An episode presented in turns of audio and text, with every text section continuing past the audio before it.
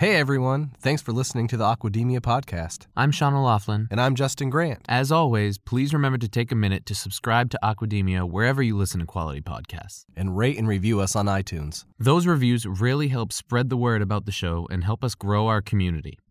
Now, we talk a lot about asking questions and learning about our seafood on this show. Ask the questions, you know, make informed choices. Ask where your seafood comes from. Being more inquisitive about your food is the best possible trend that we could have at this point in time, because the producers are more aware of what consumers want to know about their food. They're more aware that we want to know the story of where our food is coming from. We want to know how it's produced, where it's produced, who is producing it. And because they know that about us, they're then serving it to us. And the more we ask for it, the more they will give to us. In this episode, we're talking about some seafood basics. And hopefully after listening, you'll have a good idea of what kinds of questions you should be asking, why, and how to make informed decisions while buying your food. The experts you'll hear from in this episode include Molly Jakes. I am the Supply Chain Transparency Manager uh, for the B A P program and just a general member of the business development team. Jack of all trades, a little bit of everything. Sherry Clark, registered dietitian and B A P brand manager. So with that, let's talk about seafood. Welcome to the Aquademia Podcast. Our diet is hurting the environment in myriad ways. I mean, we desperately need to eat more seafood. This is a pioneering industry with a whole lot of people who have really good ideas and a lot of experience and are unafraid. Aquademia is your go-to podcast for a fresh take on all things seafood.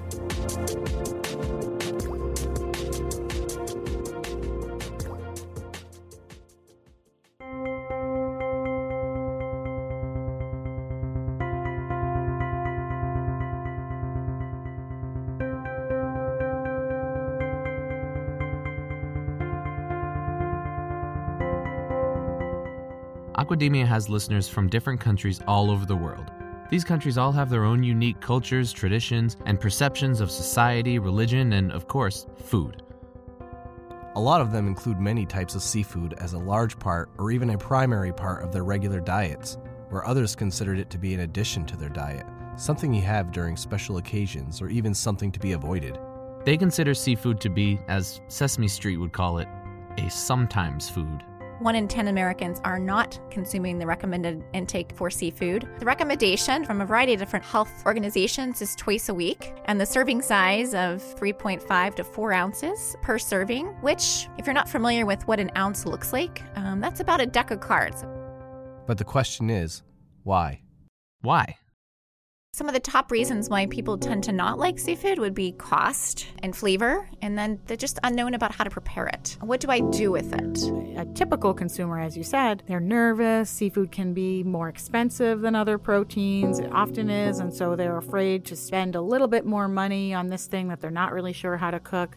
Um, and I think that's why you see a lot now. There are a lot of prepared foods, seafoods that are in fresh cases um, or freezer cases at, at grocery stores now, because they're trying to simplify for the consumer, because it can, you know, you might invest a little bit more, but you're still getting, you're getting a really great protein. Let me back up and tell you a story.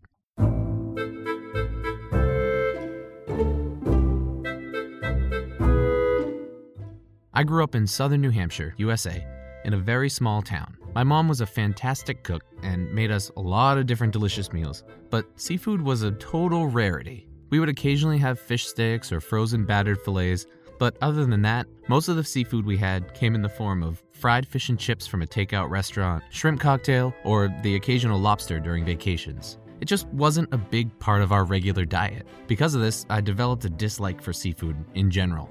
I didn't like the smell of seafood restaurants, and I always felt like it would make me sick. No reason for that, it was just how I felt. I studied aquaculture and fishery technology in college, so naturally, I started trying different seafoods that I never in my earlier life thought I would ever be eating. All different types of shellfish, crustaceans, finfish, seaweeds, snails, vertebrates, invertebrates, you name it. Some of it gave me the exact reaction I expected in my earlier life. But some were a huge surprise, and I learned that saying that I don't like seafood is kind of crazy. Just say that you don't like something without giving different things a try. As you said, one's exposed to more information and encouragement. I think we have information at our fingertips. We have a huge variety of options to choose. So I think I would discourage people from saying that you don't like it, but to try something new. You might try something, might not like it, try it again in another month or so. And you think about vegetables. You might not like all vegetables, but you want to try them different ways and try different preparation methods. It's like only ever having had apples and oranges and saying that you straight up just don't like fruit. That's crazy. Seriously, have you ever tried dragon fruit? It'll change your life, I promise. But what I'm getting at with this story is that seafood can't be compared to the other foods that we consume in the way that we're doing it. Usually you'll hear beef, chicken, pork, seafood, when it should be beef, chicken, pork, salmon, tuna, swordfish, tilapia, mussels, pollock, catfish, shrimp, scallops, sea bass. What I'm getting at is I didn't start eating seafood until I learned more about it. Just get some variety and try not to eat the same thing every time, because you might discover you you like something that you might not have ever guessed. This is the biggest obstacle with cultures that look at seafood as a sometimes food. And you just got to experiment. I mean, you know, I'll tell you a quick story. So I've been in seafood since two thousand two, and one of the things, species that I always hated, always, salmon. It was just one of those things. It was really strong. It was too much for me. I tried it every time, tried it all different ways, and I just couldn't get behind salmon. But it was four years ago. I went to an event that was part of the Boston Seafood Show, and it was a, a salmon company. was They were running an off-site dinner, and they had a chef there. He served up their salmon that they had, and he had this kind of a fruity sort of chutney marinade situation going on. And I had a bite of that, and I said, and it, I don't know what it was about it. I kept trying everything, and I but I tried it, and I was like, you know what? This is actually really good. And so I went home, like three days later. I picked up all the ingredients that I could remember from what he prepared, because he prepared it in front of the group. And so I got all the ingredients and I made it. I made it for myself and for my family. And I that was my first step towards. So now we eat, that's one of the things that we eat the most in our house. Both my kids love salmon. So, you know, when you think about all those years, I kept trying it, hated it, hated it, hated it. It finally just, just randomly, it was like the right recipe, the right flavor profile. And for me, the biggest thing was removing all the brown meat, because that is where the really strong, where the oils really are held. So, so for me, I mean, it's the cleanest salmon portion you'll ever find that gets served at my table, but that, but I eat it and I, and we love it. And so that's, it's trial and error. And that, and that's really hard, because consumers, everyone today just wants, they want something quickly and they want to know they're going to like it. But I think some of the other reasons why people tend to steer away from seafood is social media. Negative press on social media.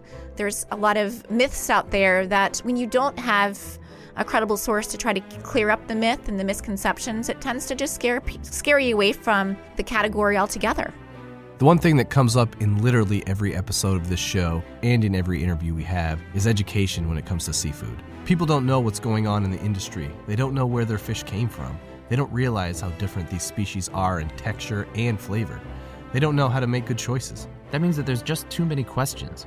So when they're shopping, they default to Old Faithful, whether that's boneless chicken breast, a pork roast, or a pound of ground beef. How can we arm ourselves with the knowledge we need to make good choices? Honestly, once you open up to trying all that the ocean, streams, and lakes have to offer, you'll be amazed at the variety of flavors, colors, and textures that are out there.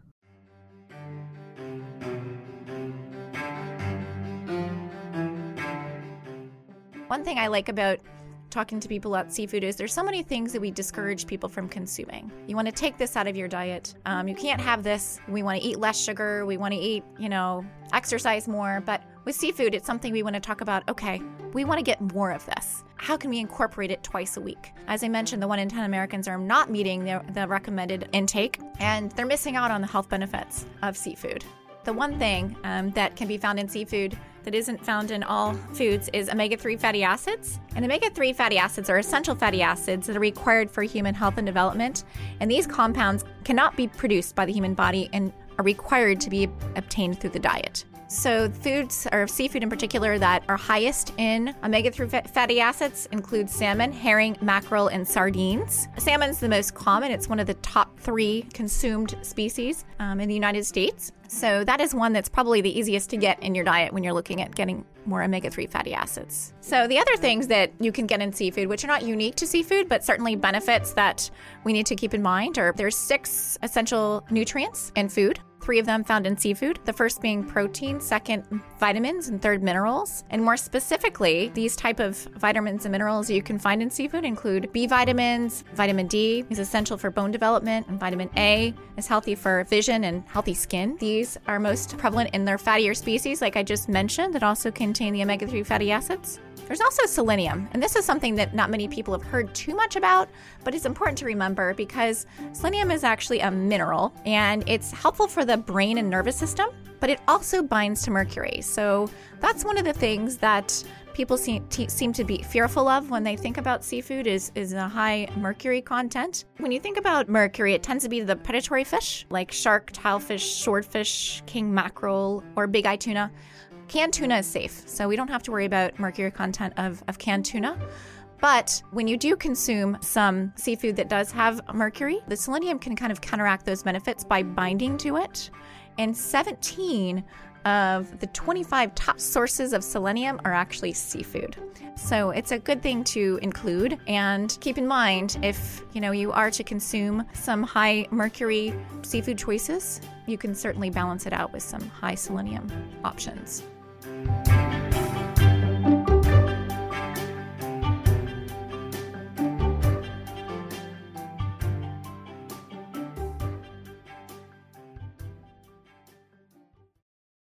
Okay, this episode has homework.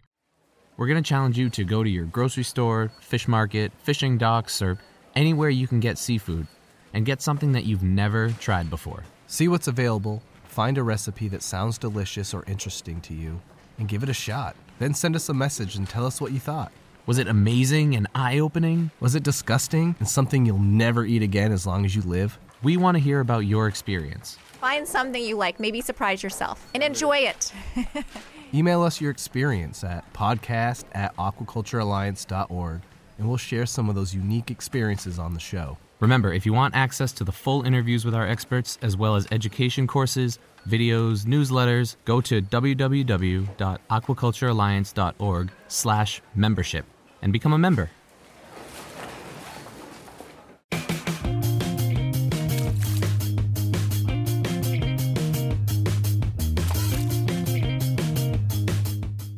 If you love seafood and want to learn more about it, remember to subscribe to Aquademia wherever you listen to podcasts. And rate and review the show on iTunes. Thanks for listening, everyone.